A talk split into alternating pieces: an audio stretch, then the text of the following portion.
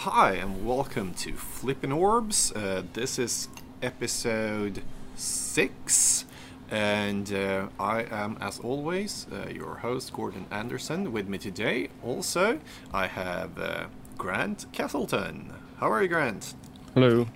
I'm good. How are you? I'm fine. I'm actually more than fine today because I'm sitting here with a pint at a newly opened pub with Seb Celia, our other co-host. Welcome, Seb. Thank you.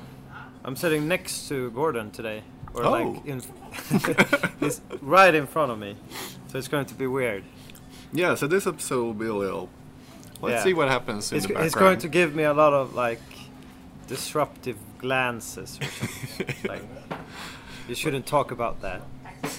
I'm going to wave my arms. You're not going to hear it, but Seb is going, and then maybe he'll shut up sometime. No. But it's fun to do. I still hope that someday we'll all three be together to do an episode live. That would be amazing. Maybe at Eternal Weekend, maybe not. But let's go to the question of the day. Earlier we usually ask what have you been playing as of late. Now I'm going to ask a completely other question, and I'm going to do that for each episode that comes after this as well. And the question of the day, I'll start with you, Grant. What is your favorite enchantment? In old school, of course. Sylvan Library. Sylvan Library. Yeah, I should have thought about that. Okay. Before you asked the question. I immediately regret the question. That was just so obvious. Yeah. But I think, even from last episode, people know that I love that card, so. Yeah. Okay, should we do your second favorite, maybe? or maybe your worst, John? Well, I think my second would probably be Crusade. Okay, that's fun. Yeah. But you're a White Weenie guy. That card's... Yeah, I like to play White Weenie, and that Crusade can just put you over the top if you need that extra couple power for all the creatures that you got. So I'd say Crusade is probably my number two. I love the flavor of that card as well. Yeah, the name. I love how it's named, like we're going out anthem effects. Like you can, I instantly like see that card in front of me when I think about it. But you do know why it's called Anthem Effect? I would like to say yes, but I don't know. Yeah. Grant, do you know why +1/+1 to all your creatures are called Anthem Effects? I do not. That's because of Ursa block, I think, Ursa Saga, Glorious Anthem. Wow. That was the first... good one or usable one that gave all your creatures +1/+1, not a color specific one. Huh. So that the Anthem effect is from '97 then. And it would have been more fun if you didn't know it yourself. It's like, do you know, Grant? Do you know? It's like, no, I mean either. Yeah. Yeah, but also Crusade, not bad. Bad Moon. Bad Moon. Yeah. Is Bad Moon as good as Crusade, or is Crusade better? I would like to say Crusade. Yeah, I agree.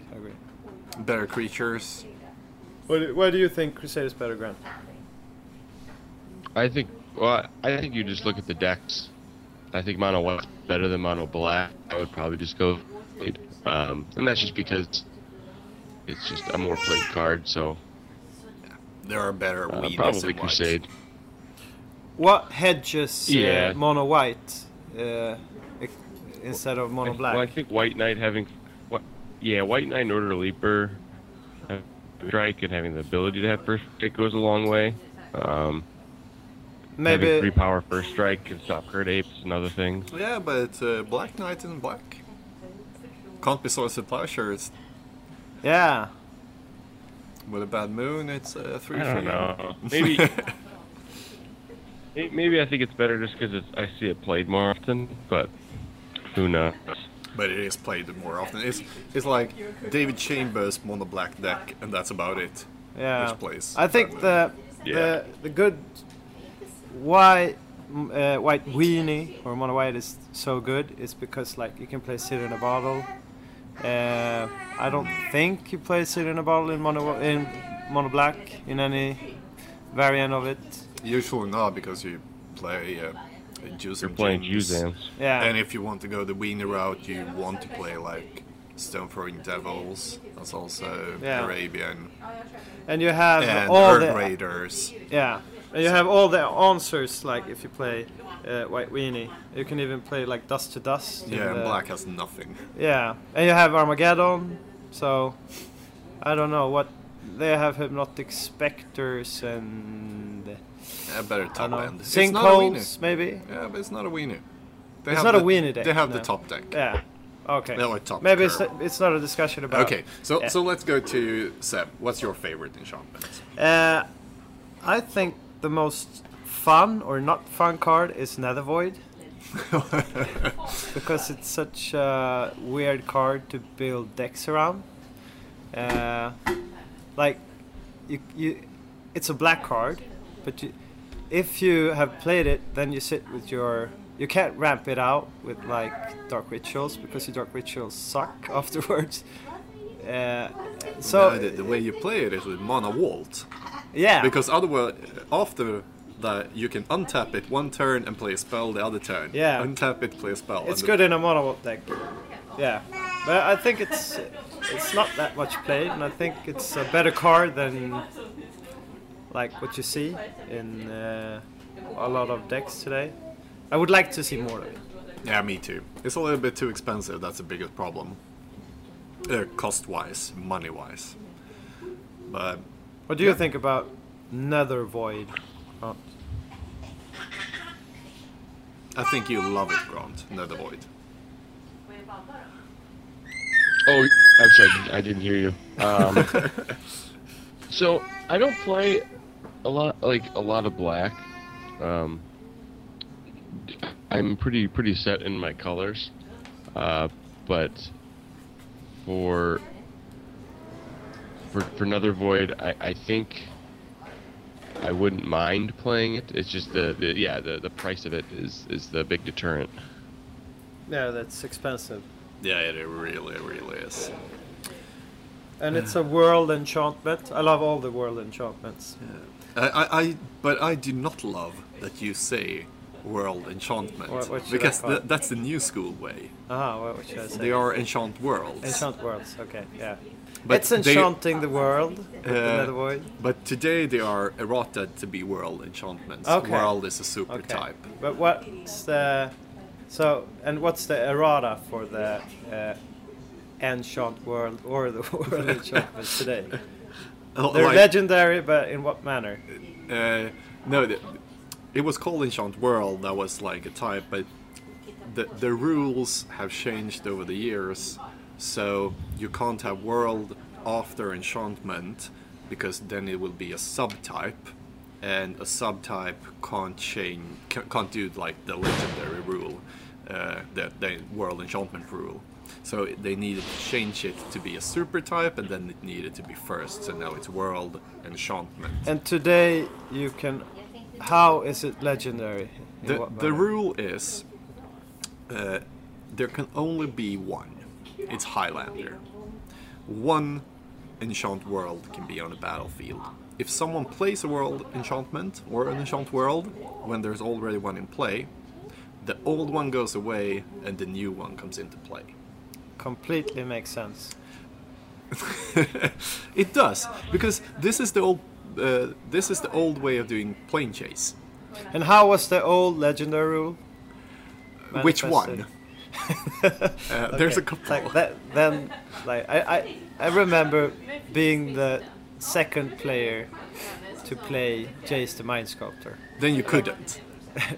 Or no, then you killed the other. Yeah, Jace, but that's both, a plane sculptor. Both just died, and my opponent already had like gained from it. Yeah, and now we're actually talking about a planeswalker rule, which disappears in like a week or so when we're recording this episode. Yeah. No, because all planeswalkers have been errata to be in legendary. Yeah, okay. But now we're talking new school magic. Yeah, this is.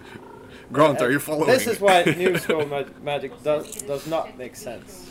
No. Well, I follow up like some of the new rule changes just because it's somewhat interesting, and some of the other podcasts talk about it. But I don't know. It is interesting. I noticed something that I didn't know. I don't know if it was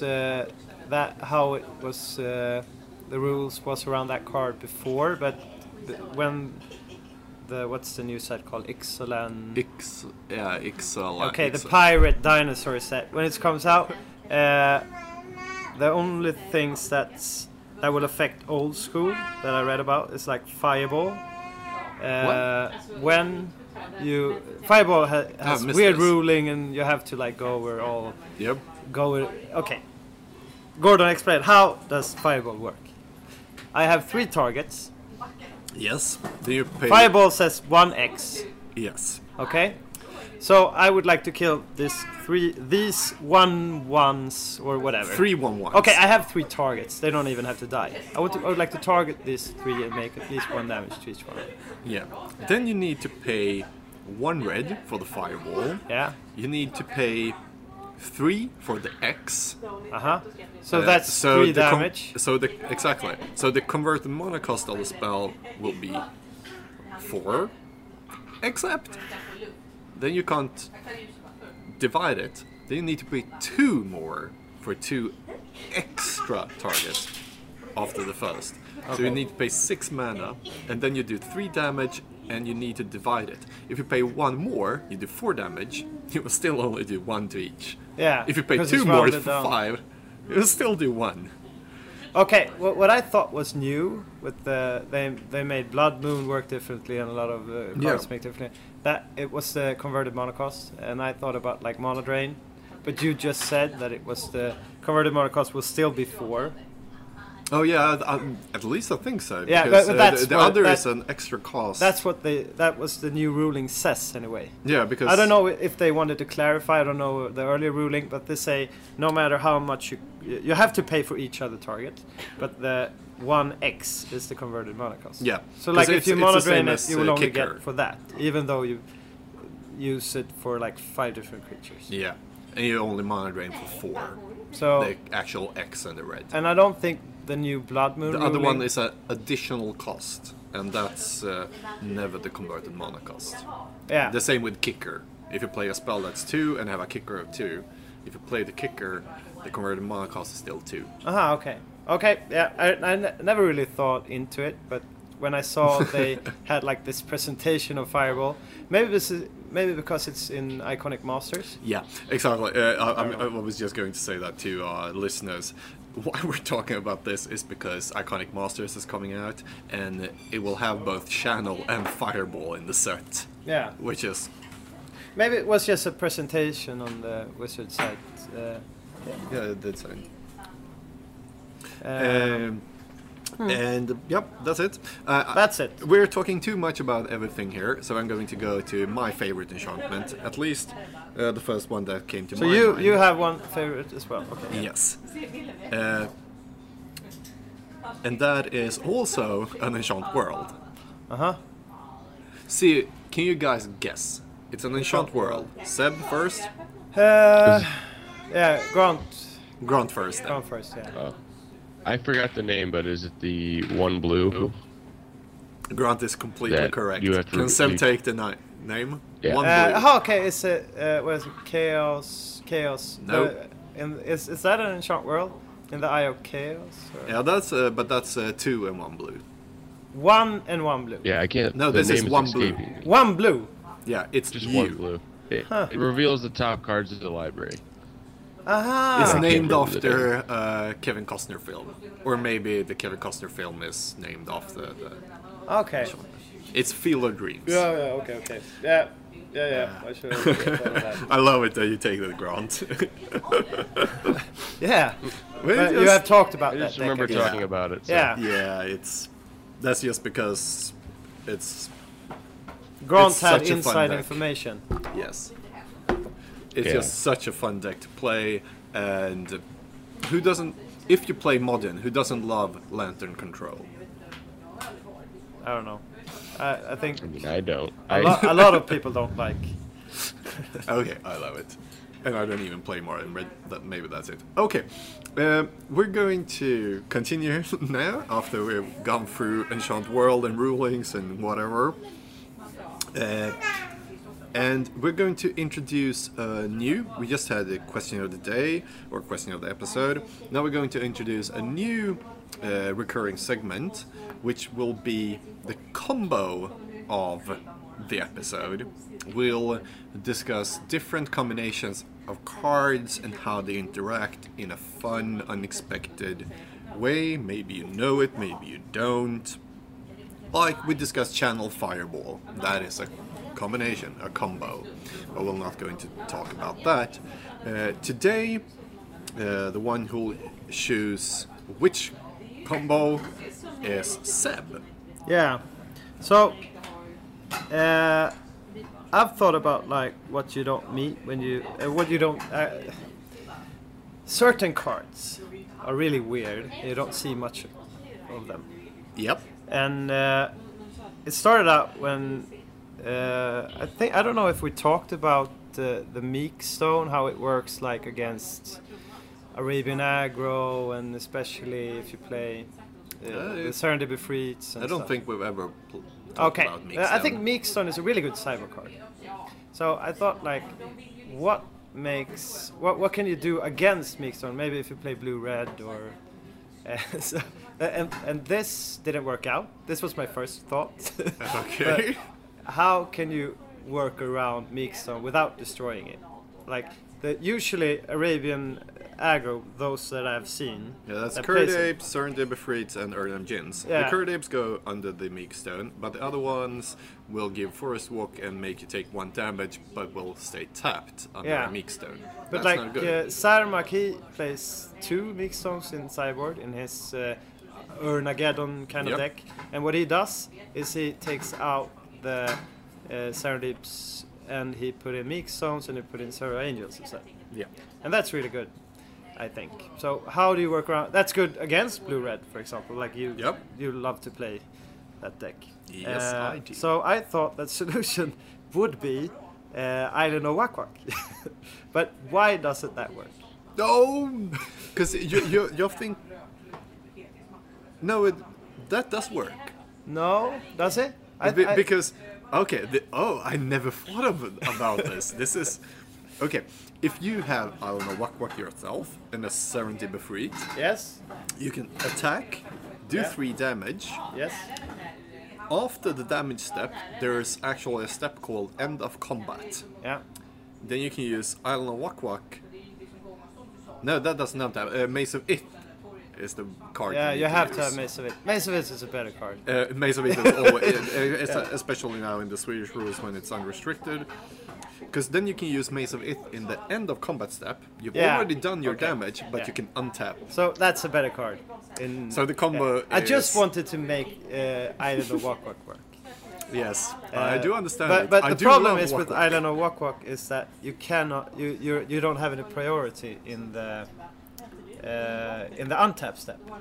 So if the opponent has a Meekstone and you have a Serendib Efreet, you're never able to make it a 0x. No, because actually it doesn't make it a 0. No. It makes it do 0 damage. Aha, even that. Okay. So that I was do just love your stupid idea. Yeah, and it works with Maze of Ith. This was the thought process. But okay, so I had to think about another combo, and this one is with the Veteran Bodyguard. Yeah. Okay. So this isn't. It's not a good Green combo. Ward and Iceling Leprechaun. No, it's just 2 cards. So Veteran Bodyguard, like if he's untapped, all the damage from creatures is dealt to him.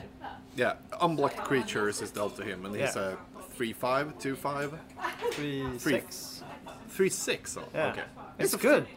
He's a 3/6 for 5. Yeah, and any unblocked creatures will do the damage to him instead of you, as long as he is untapped. And it doesn't work with Trample. I just read it on Gatherer. I don't know how, but yeah. Okay, I won't even go into that. Anyway, I thought, what card would be good with this?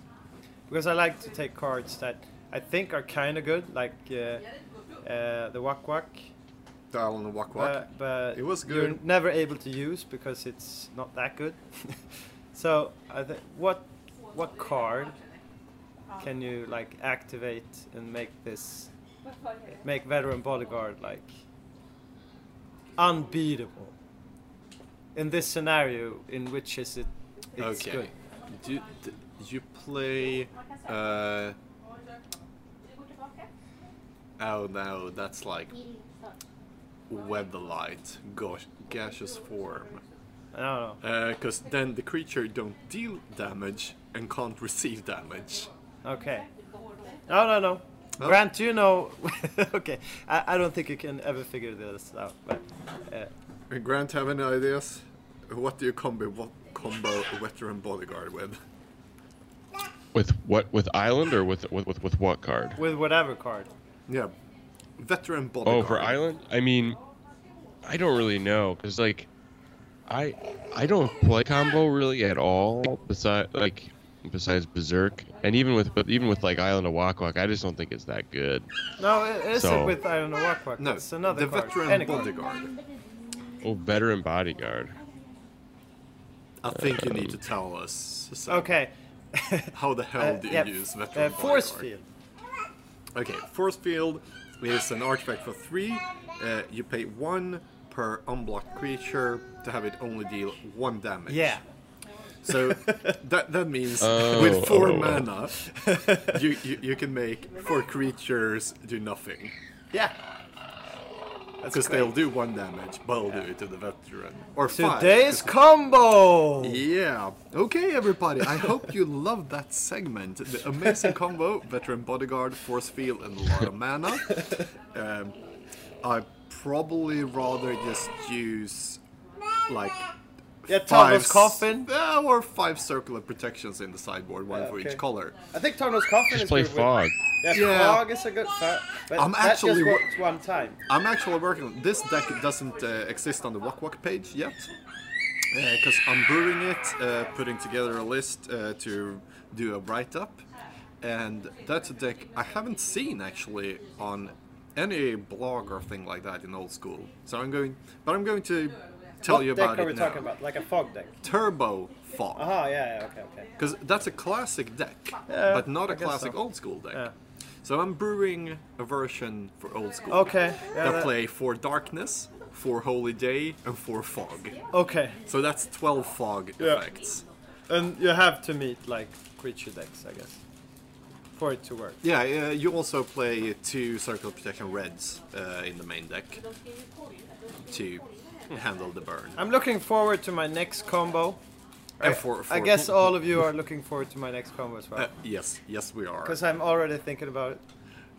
Yes, we are. So, I'm going to present today's episode, like today's episode after all this random rant, and that will be a deck tech. First of all, we're going to talk about a deck that's on the Wak-Wak side is called Blue-Red Artifact Aggro, and most of the time it's called that. Here in Stockholm we call it Machine Gun, and we will come to why it's called Machine Gun later on. But it's a Blue-Red Artifact based aggressive deck.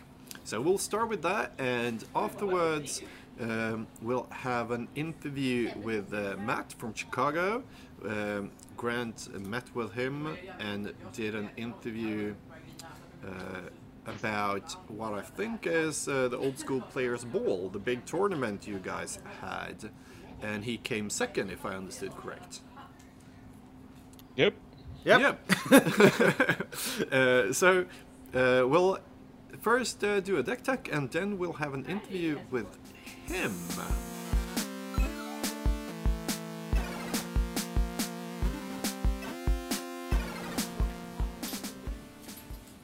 So it's time for a deck tech. We're going to talk about the Blue-Red Aggressive Artifact deck, which we talked about, which I told you guys we were going to talk about. And for those who don't know, that is a deck that has its foundation in playing all the Moxen, 4 Mana Vaults. So it's essentially a ramp deck. You use those cards to ramp out threats like Serendib Efreet, Su-Chi and Triskelion.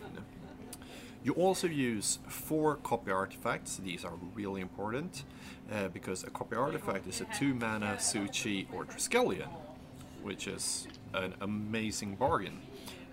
That is the foundation of the deck. Other cards you could use are a couple of Atogs, some Fireballs, because Atog and Fireball, you can eat sushi for a lot of mana and things like that. Fireball is also just a great card. Shatter, lightning bolts, and things like that. And that is the foundation of the deck. Use Mox and Mana Vaults to power out good threats with 4 in toughness, so they don't die to lightning bolt. Serendib Efreet, Su-Chi, and Triskelion. Yeah, some of the like decks we talked with Chambers about is in a manner like artifact aggro decks, but this is more like the blue-red variant. Yes. And you talked about it being called like artifact aggro, like the machine gun. Yes. And I put that a little bit later on to talk about why it's called Machine Gun here in Stockholm. The deck designer for this particular deck that using only 4 toughness creatures is Martin Berlin, which is the old world champion from NewCon last year, and a brilliant deck designer and brewer. And he called it Machine Gun. And he called it Machine Gun. And we're going to come into why. Okay. But you're still holding on that? Yeah, I'm still holding on that. Okay. I think there's one thing we're going to talk about first. Grant, when I talked earlier with Grant, like outside of this podcast, like if they played any artifact aggro decks in the States. But they play, Grant, you talked about it being more like Berserk oriented or like... Yeah, more basically like red-green. Pretty straightforward without the blue. They might even splash blue for Copy Artifact. I don't quite remember, but I've not seen too much. I don't think really anyone's played it in a tournament. No, but I haven't seen this. But it's more the green is for... The Berserk. So it's more an Atog Smash deck, the most things I've seen in the US. Yeah. Okay. I've played this deck like a bunch now lately. This is what I'm like trying to adapt into, what I different kind of variants. I haven't played the Berlin variant really. I started with like blue, red, white. But what I think makes the blue-red variant tick is that it's that Chambers talked about that as well. No, there's 2 colors. That makes like the blue-red variant, well, like blue-red bolt deck or what you call it, blue-red counterburn deck good as well, because you can play with Blood Moons and you can play with Seed in a Bottle. So I think that kills a lot of decks if you play the artifact aggro variant. And regarding the Atogs, like I didn't realize it at first because I like looked at different kind of decks and but you can only play like maybe 2 of them. Yeah. Because they're redundant. It's just the 1/2 that they don't do anything. And that was I just like been fumbling around with like how can you make the best variant of it, and I think the blue-red aggro deck is ramp. Yeah, it is a ramp deck essentially, and you want to play big monsters really quick, and as Mana Vault only ramps you 1 time, you use the Copy Artifact to play big monsters for cheap afterwards. So that's the whole like point of the deck. Yeah, but I think so. And what you do is like you play out your hand, like maybe the first 2 turns, and now we come to the part with it being a machine gun. No? Yes. No. Okay. Because, okay, how can you enable your Mana Vaults again? And how can you? Why is it? No. Okay. So, aren't you okay, listeners here, we have a setup what we want to talk about here, because I think there's a really big issue here at hand, which we started to talk about and then drifted away from. That is, no one in the States are playing this deck. Okay, I didn't know that. And as you said, Grant, it's more the Berserk, Atog, Smash decks. And and there are a couple of differences we should talk about between the States, like the Eternal rules and Swedish rules first. And the big differences is Workshop being restricted or not, and you guys play with Monoburn. Like, this deck with 4 workshops would be even better, and it's already been in the top 16 of the 2 last NoobCons World Championships.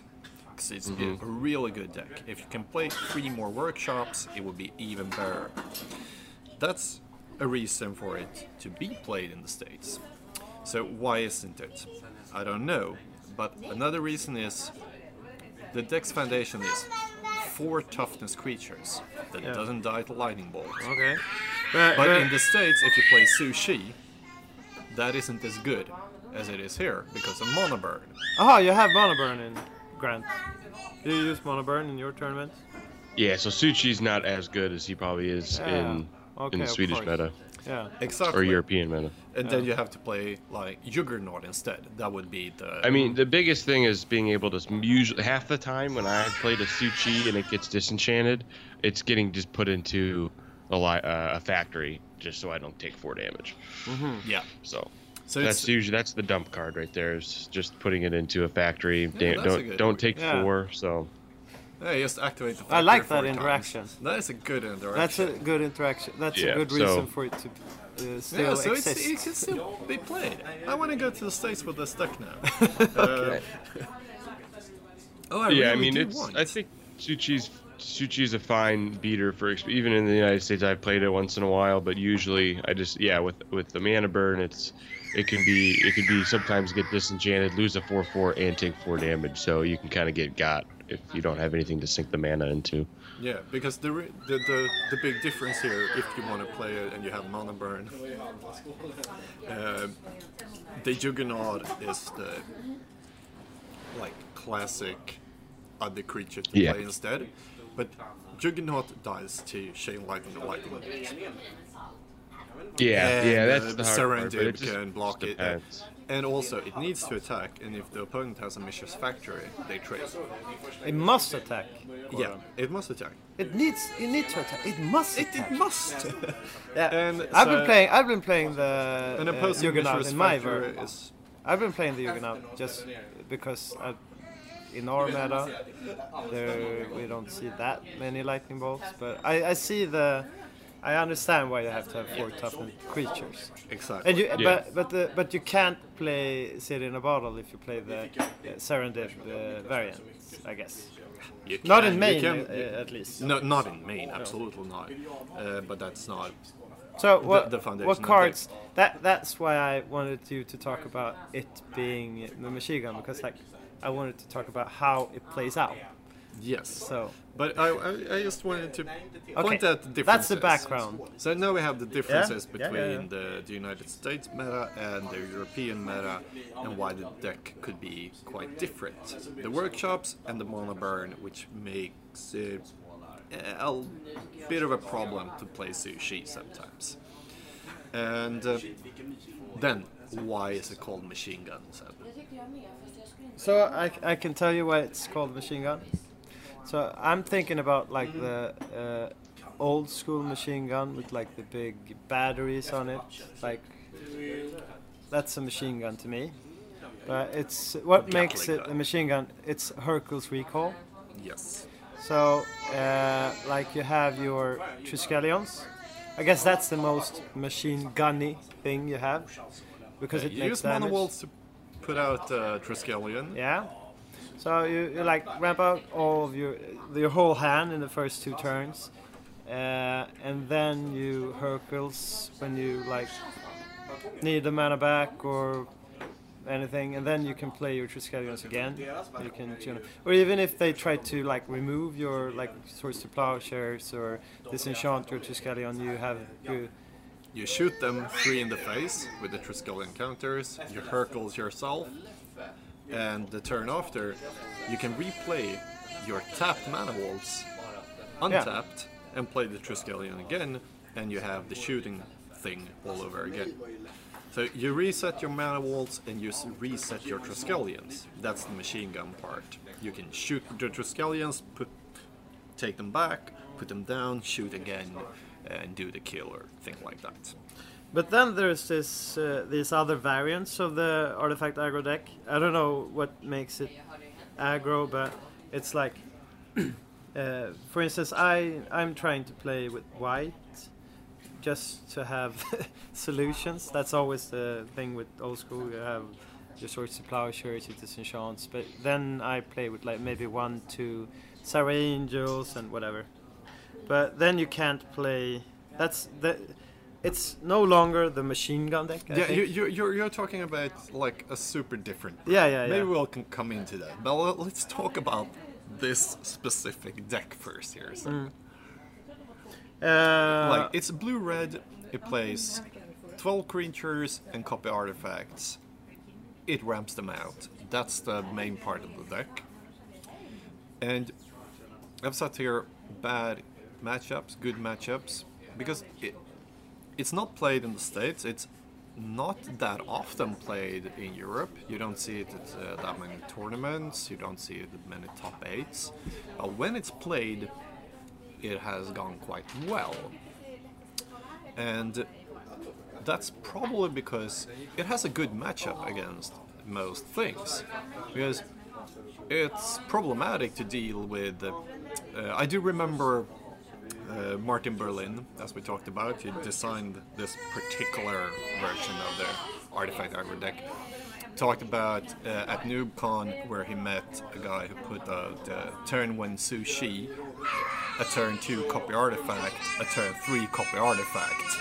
So on turn 3 he has 3/4/4s. Yeah. That's hard for most decks to handle. Yeah. And that's the big reason why this is good. But it is a ramp deck. You can draw only mana or only threats, and it can be some problems. So the biggest problem for the deck is actually itself drawing poorly. Yeah, I think it's good. We talked about this earlier. I think it's good against fair decks, and then I think like creature-based decks because you're like way ahead. Even though like Urnums are 4/5s and all of the creatures can be blocked by Urnums, but they still have to give Forest Walk, and I don't think that many have the what's it called, the red card that takes back the Forest Walk or whatever. Yeah. Oh, Hammerheim. Yeah. Okay. The land. Hammerheim, I don't think there's that to much. remove a land walk. It's kind of fringy, so I think it's good against Urnums in that way.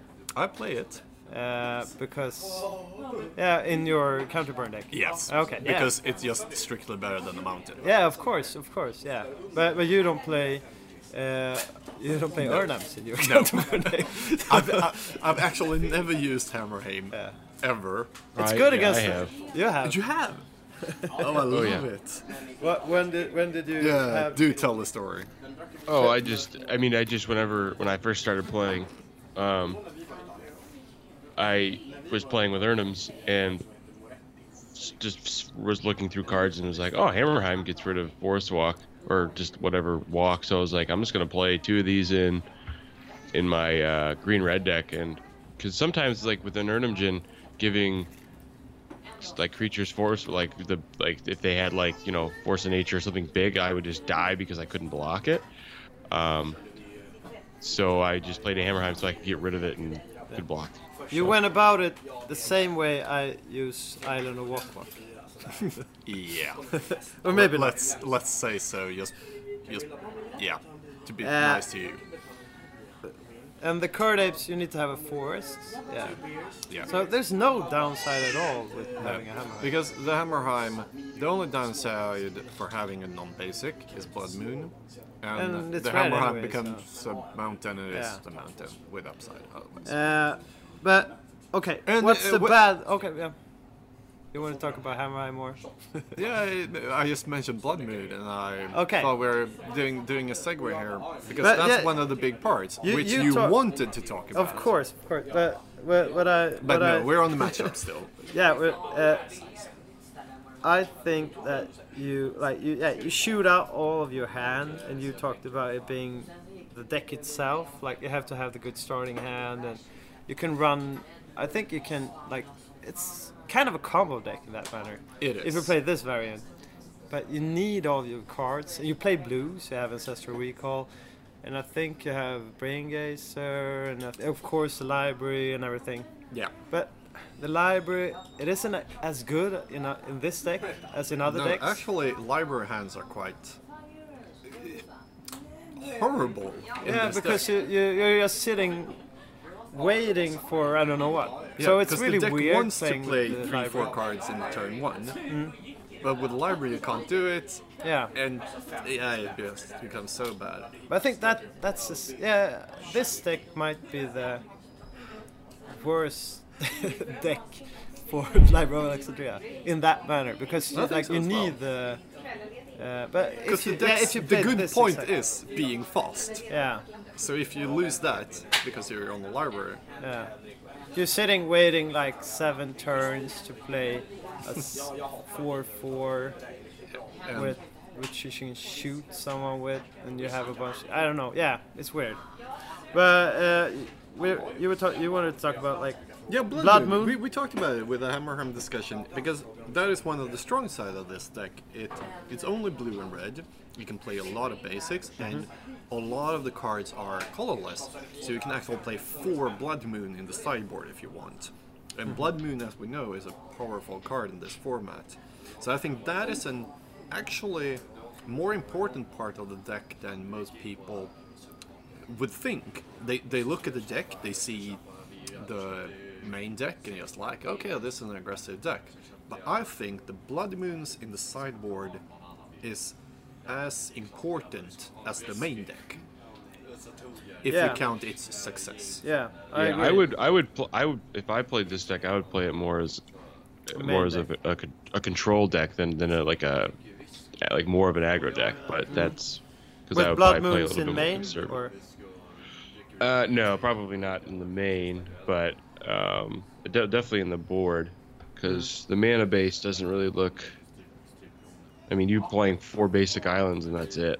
I mean, and power, but I probably wouldn't play it in the main. That would mean either, but you have with Black Lotus and Mox 6 blue sources, and that's not that much.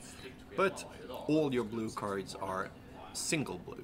You just need one, and that's part, and that's why you can play it in the sideboard.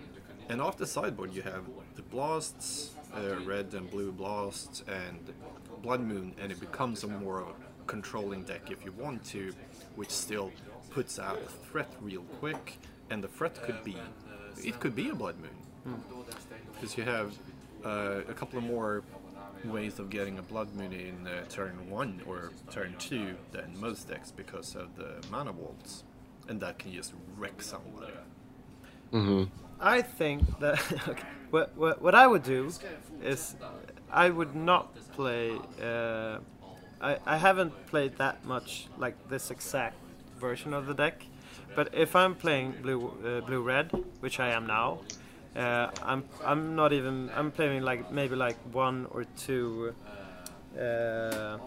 Hurkyl's, because I think Sit in a Bottle in our meta is so good.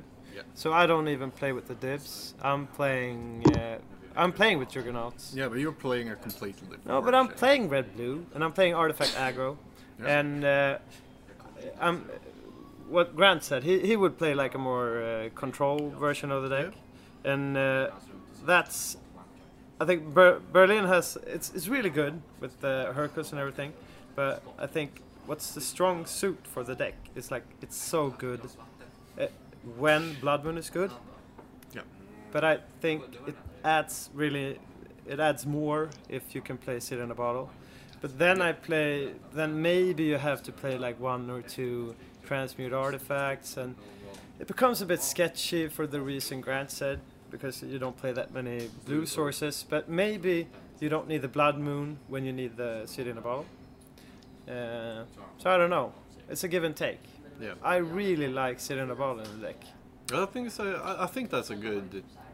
You can have like this aggressive ramp deck, and then change it to a Blood Moon deck or City in a Bottle deck depending on what you are facing. Yeah. It has two phases there, which is...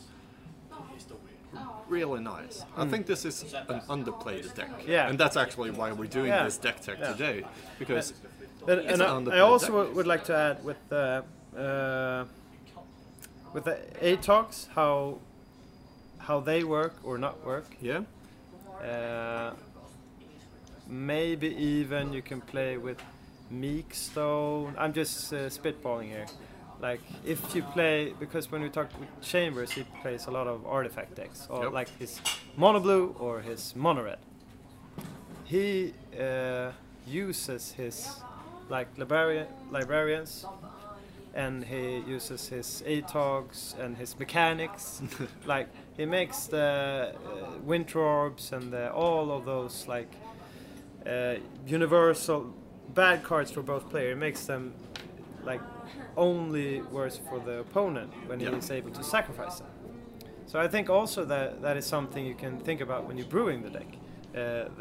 You can go more all in on the Atog plan. Yeah, like you can at least think about Winter Orbs or Meekstones, depending on your meta.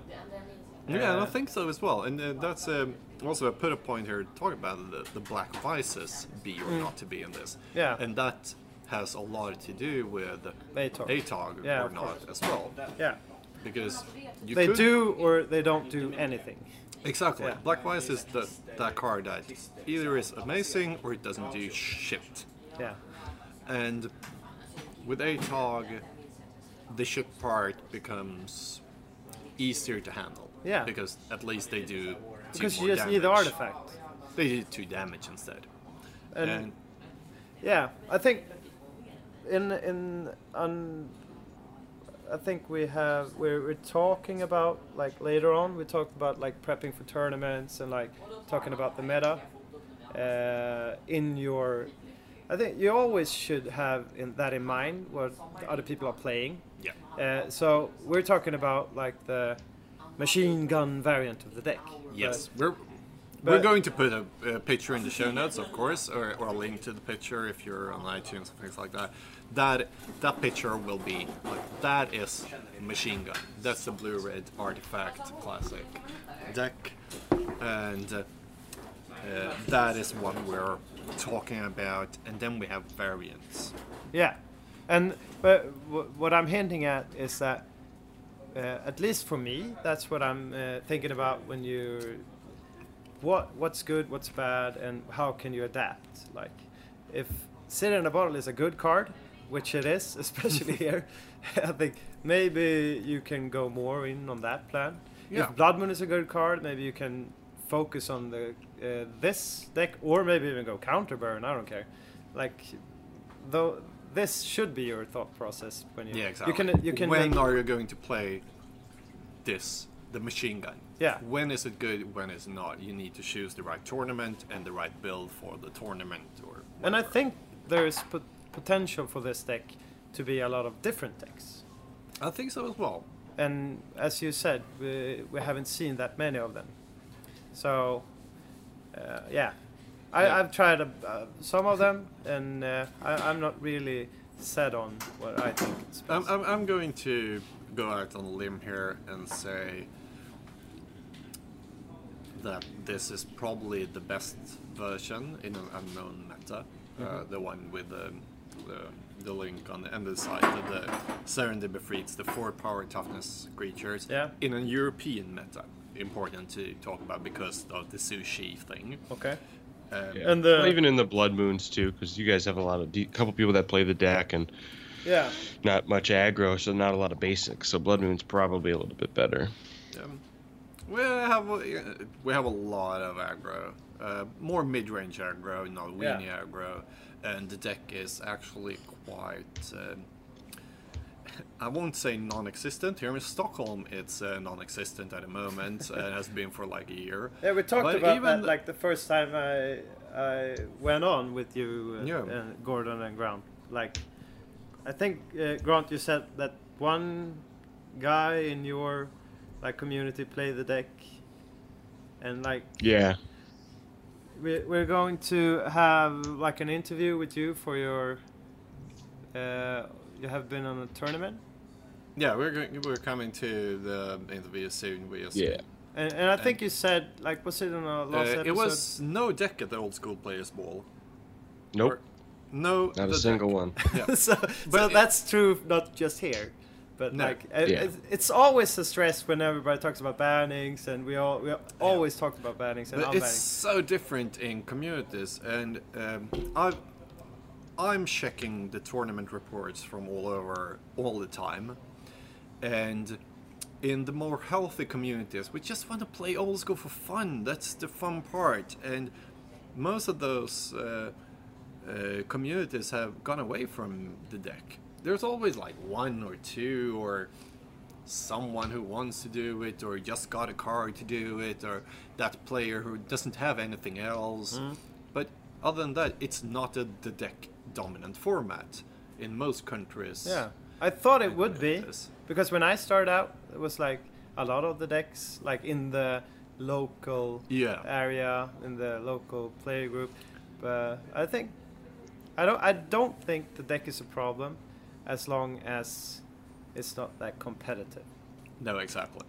So I think we're going to round off this discussion about this deck and go to the interview Grant did with Matt about the Old School Players Ball. And I think the last thing we will do is a classic keep or mull. And I've... it's a classic. It is a classic. Okay. Yeah, of course. Of course it's a classic. And I've done... Grant, I hope you can see it in the show notes. I've done 8... different hands randomly generated. Let's do a few. Well, it is much. It is a lot. it is a lot. But I've done that just to see. Okay, yeah. Yes, so we have. Yeah. And I've done 8 randomly selected hands. And we haven't talked that. We have talked about this deck, and you can see the deck in the show note as well. This is almost. It has a couple of actually from the picture. This plays like 2 lightning bolts instead of 2 shatters. Okay. And that's about it. The deck I've generated this from, because this is like my build, the thing. And we have the first hand here. So it says, this is the first turn. Are you on the play or are you on the draw? We're always on the play. Always on the play. Or we can discuss it from either point, play or not. So we start with a hand. Yeah, that I think Grant should do this one, because like, can we tell the listeners the hand first? The listeners. You don't need to know the hand. Let's just discuss it. No, but Grant can do it. I think this is okay, Grant.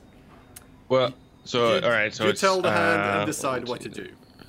So 1 Triskelion, 1 lightning bolt, 1 Mana Vault, Black Lotus, City of Brass, Soul Ring, and Library. I would keep and then probably slow roll with the Library just because you could get a turn 1. Triskelion if you wanted, but I mean if that gets swords, then you are out of luck. You have mana sources and more removal. I think you're spot on. You're spot on. So I would play library and just kind of play it easy. Yeah. But the problem is that how does the deck tick? And how does this deck win if you play library right? I think I wouldn't mulligan this because it's library. You can never mulligan a library hand. It could be all lands in the library. But this is not a snap keep, as When you see library... Well, yes, it's a snap keep. Okay, but when you see library... But it's not a snap keep just because of library, because it's a snap keep because no matter what, because you have Mana Vault, you have Black Lotus, and Solring, no matter what or when, you can... Yeah, if you will just... Oh, if you're not mind-twisted or anything, you can just spit out whatever you like. If you library for 2 turns and get 2 creatures, you can just put all the creatures out there in 1 turn. But that's probably what's the keep, because library itself... It's not, because this deck will lose if it's on the library plan, because the whole point of the deck is being quick. Yep, yep. And that's why it's, yeah, but, yeah, Grant, I think Grant, you're spot on. Yeah. I think Seb takes the next hand here. So we have the Su-Chi, and this is in the Swedish meta, or the European meta? The deck is built the European meta with one workshop and... we have the Su-Chi, the City of Brass, the Copy Artifact, the Mana Vault, the Hurkyl's, and the Chaos Orb, and a Triskelion. So, it's only one land, but it has a Mana Vault. And this is, those are the Mana sources. And we're on the play. We're on the play. Okay, maybe on the draw, but I would never keep this on the play. Yeah, because if we want to talk about how it plays out, that's City of Brass, Mana Vault, ship the turn. Next turn... But, you play a Su-Chi. If he has like mulligan or anything, both keep 7. I would never keep this if he. Not both keep 7. If he. Okay, you're on the play, so you never know. Exactly. So okay, whatever. Let's not discuss it. But the thing is, I would never keep this. Maybe on the draw. I think it's interesting to talk about it at least because it is a turn 2 Su-Chi. Yeah. And if you draw 1 blue mana source... Yeah. How many lands do you play with? I'm going to look it up. I don't remember. Look at it. It's like 23 lands. 17 without the Moxen. So. Okay, that's quite a lot then. That's 24 mana sources plus mana walls. That's 28 sources. So it's hedging to a keep on the... Draw. On the draw, it's a snap keep, I would say, because you play a turn 1 Mana Vault, a turn 2 Su-Chi. Yeah. If you on 2 card draws draw another land, then you have another Su-Chi with a Copy Artifact. And but afterwards you have depending on what you have, what you're facing. Absolutely, all of the pending. because if you're facing, we talked about that earlier. If you're facing white. Yeah, if you're facing white, it's this sucks. This would be more horrible than other way. But otherwise, if you draw just 1 more land, you have another Su-Chi for 2 Copy Artifact. You have mana for Hurkyl's to reset the Mana Vault and a Triskelion to play. And if they play something stupid, you have a Chaos Orb. So I actually think 2 Chaos Orbs. Or 2 Chaos Orbs. Exactly, Grant. You had me. I think it's. It's not a snap mulligan or snap keep. Gordon, let's go to the third hand. Do you guys know what's better than 1 Chaos Orb? I guess I'm just like yes, 1 Chaos Orb and 1 Guardian Beast. Sure. Okay, that's very true. Yeah. What was your answer? 2 Chaos Orbs. I like Veteran Bodyguard. Yeah, let's not talk to Grant. Let's just cut Seb out. Okay, Gordon, hand number 3. Hand number 3. We have a Serendib Efreet, a Copy Artifact, a Lightning Bolt, an Atog, and then we have as mana sources a Mox Sapphire, Volcanic Island, and a Mana Vault. That means you have 4 mana on turn 1. So we can vote you down, or like, you say what you think. And me and Grant says if it's... you have 4 mana on turn 1. You can play a Serendib Efreet. On turn 2, you only have 2 mana and a tap Mana Vault. You can play an Atog, and that's about it. If you draw an artifact, you can copy artifact and do a Mana Vault and things like that. Or another Sapphire. Then you have 3 mana. I might even make another Sapphire. I think Sapphire is the better choice with the copy, and the Atog doesn't do much the second turn. You can do a Sapphire and hope for the best, but I think this is one of those you need to keep it, but you're not happy about it. What do you think, Grant? Would you keep this? I think it's fine. the Atog is going to be a little underpowered because you're hoping to maybe draw some more artifacts. But I mean, having a turn one Serendib, a turn one Serendib is never wrong. I think it's not. What I would do, depending on what I meet, it might be unconventional or whatever. But I might, if I'm meeting white, I might play like Volcanic, Sapphire, Atog. Yeah. And then on my second turn, because they would never, even though they have the ramp, if we're on the play, they would never like disenchant our Sapphire. They might plow our Atog. On my second turn, I would copy the Sapphire and play the Mana Vault. Then we have 6 mana for like our... And then we have done 2 draws, which could either, if you don't do the copy, you maybe draw another mana source and you can play I have 6 mana, and I don't have to use the Mana Vault, and I have mana next turn for the Serendib Efreet, and I've... yeah. They might have wasted their plow on the Atog. I've experienced that people are afraid of the Atog, as they should be. Yeah. So I think that's one thing for the Atog. Yeah. Because what's against this is that you don't really want it, like what we talked about now. Yeah. He's underpowered. But so the opponent maybe they don't see that. Because they don't you might play green. They don't know. Absolutely not. So the you might win like in one turn if you get to powerful creature. If you get to copy the Sapphire, play the Mana Vault, play a green source. That's a heavy Atog going in. Yeah. Okay, now I see the next deck is the same deck. So one more down. The hand. The hand. I hope it's the same deck. Yeah, it's the same deck. The next hand was the same hand. So okay, would you keep the same hand? Sorry, what is it? Sorry, is it my turn? I'm sorry. So we're at 7 hands. Is this my turn now? No, it's Grant's turn. Grant's turn. The one that starts with the city. City of Brass, Mana Vault, Fireball, Mana Drain, Copy Artifact, Mishra's Factory. I don't know. Not having double blue for the Mana Drain would be hard, but yeah, because being able to like also it's a six card hand because of that already. Yeah, but I mean having the option to Fireball for a bunch of mana, but I'm not. I probably not. I don't know. Yeah, I have a thought about this. Yeah. Hand. Do tell. That's why I... And I will say if you're wrong or... Oh, that's... Thank you. Because you have 2 lands, Mana Vault. So the first turn is a first turn Mana Vault. Ship the turn. Okay.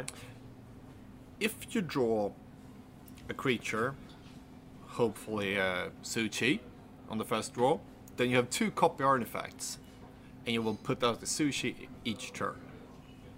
Because you have the mana with the Mana Vault the first turn. And you have 2 copy artifacts, but you need to draw a creature. This is a deck or a hand that really needs to draw a creature. If it does, it could be quite good. If it doesn't, if it draws a land, you can start to copy artifact your Mishra's Factory. Yeah. And that's also, so it's a hand that could be something, but maybe not. If I'm looking at this hand, I would like to have another land, and what I'm going for is what you said. Yeah, if you have another land, you can activate the Mishra and copy artifact it. So that would be my goal. If the Fireball would have been a Mox. But that's also the problem if you're facing a red deck or a white deck. You can never activate your Mishra just to copy it. But in your scenario, you at least play the Mana Vault. So we'll jump one more deck more hand to the one that starts with a volcanic. Seb is doing things, so I'll take this. It starts with a volcanic island, a city of brass, Mishra's Factory as lands, a soul ring and the Mox Ruby, and a Mana Vault. So that's 6 mana sources and a Su-Chi. This is so. Okay. So I have 6 mana sources and 1 threat. Is this but you have keep? The Mishra. Yeah. This is a keep. I don't think so as well, because this deck really needs its mana. Yeah. And if you have this, every card you draw that isn't mana is a live card. If the Mishra wasn't a Mishra, I would think about chipping it. Yeah. Grant, and you? Yeah, I mean, probably keep it because you have a second threat with the factory, and then you've got double blue, double red. You're good to go for mana as well. Yep. And you can if you draw, any hot draws are going to be good. Yeah.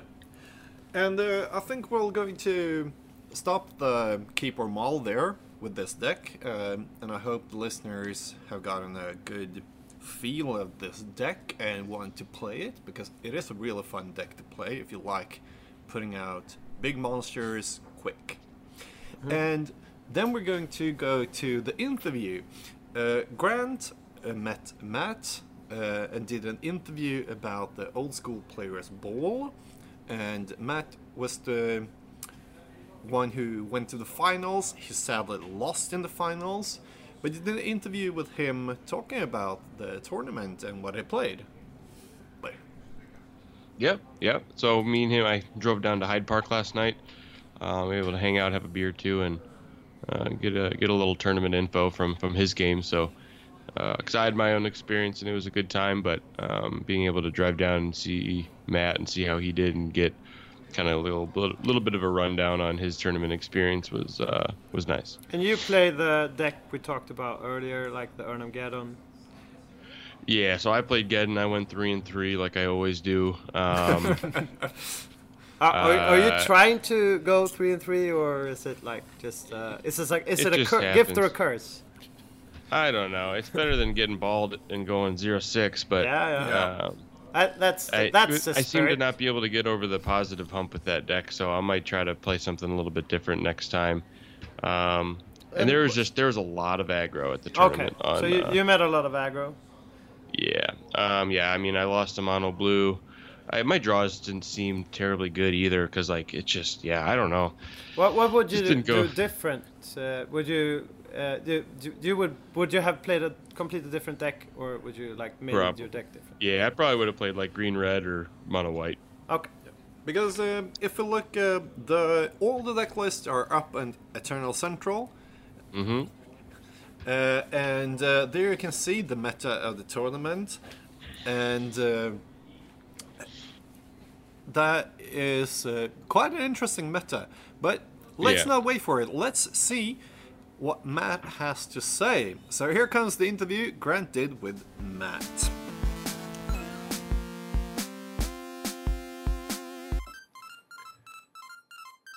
All right, hello everyone. This is Grant with Flippin' Orbs. I am able to come down to Hyde Park tonight to sit down with Matt, one of the Lords of the Pit from Chicago. He got second place at the Players Ball, so I wanted to get together with him, talk to him a little bit about Old School, him playing, and get a little bit of a tournament report about what happened. It worked out nicely because it's just a short drive south for me. I live on pretty much the complete opposite side of the city. He is down, in Hyde Park, down on the south side.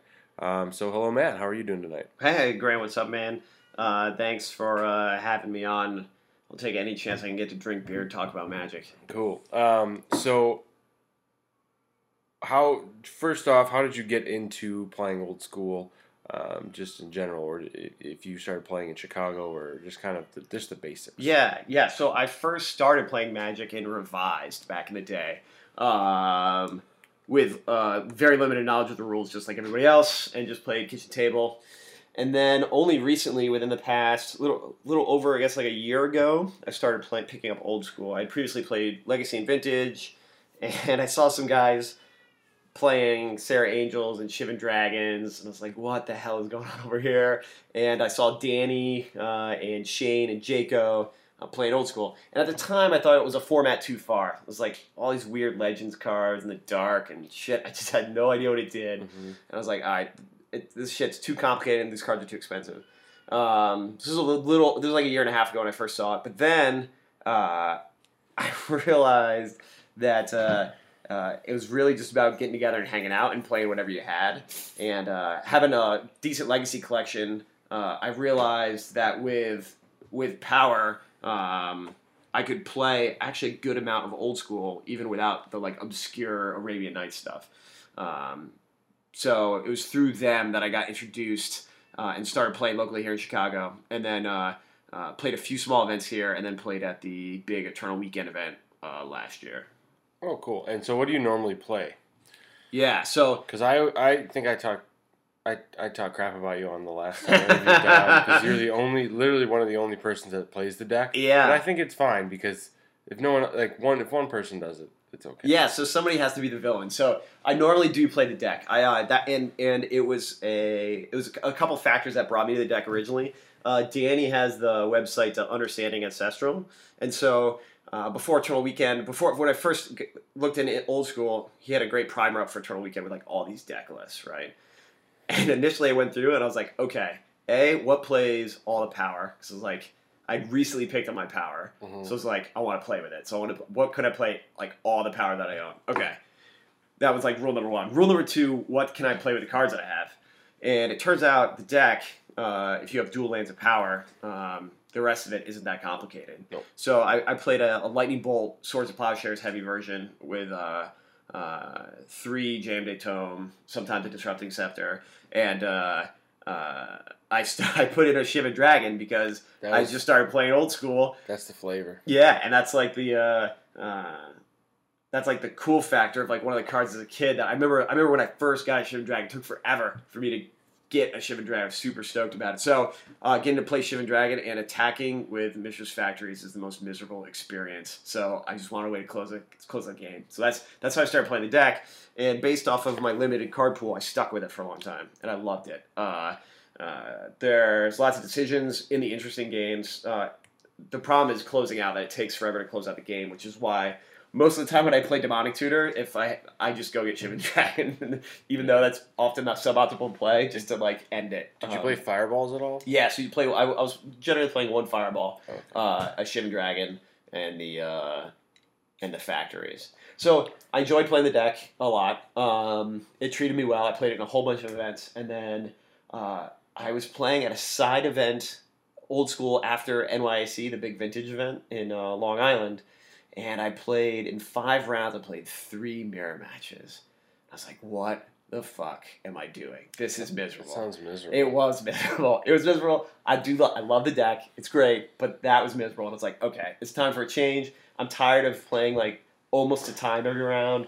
There's no time to go get beer and hang out. So I was in search for a new old school deck after that. I finally, like, was convinced it was time to change. And then what did you land on? Yeah, so I picked up Rug Zoo. And I took the deck list, the starting point from Eternal Central. So Jaco spent some time listing some different decks on there, and he listed a Rug Tempo list on there that I played a very close to list. And it's basically like Delver for old school. It plays some counter magic, a bunch of land destruction, some main deck artifact hate, a bunch of beaters, and some bird. Mm-hmm. And the whole goal is to get a threat down, deny their mana base, protect your threat and deny them from getting threats down. It's great. It's very low to the ground, and the best part is matches finish in like 15 minutes, and you get a beer or two before the next round. That's a big part of it. Yeah. So then, is that what you played at the Players Ball that we just had? Yeah. So that's what I brought to the Players Ball. I played a 61 card list because why the hell not? And if you go to Eternal Central, it's very close to that list. I only had 2 Sylvan Libraries, so I played 2 Sylvan Libraries, and I put in a Time Twister because draw 7s are great. Mm-hmm. And I think I added a bonus piece of counter magic or something in there. So that's what I brought to Revolution Taproom. So it was a main deck 61.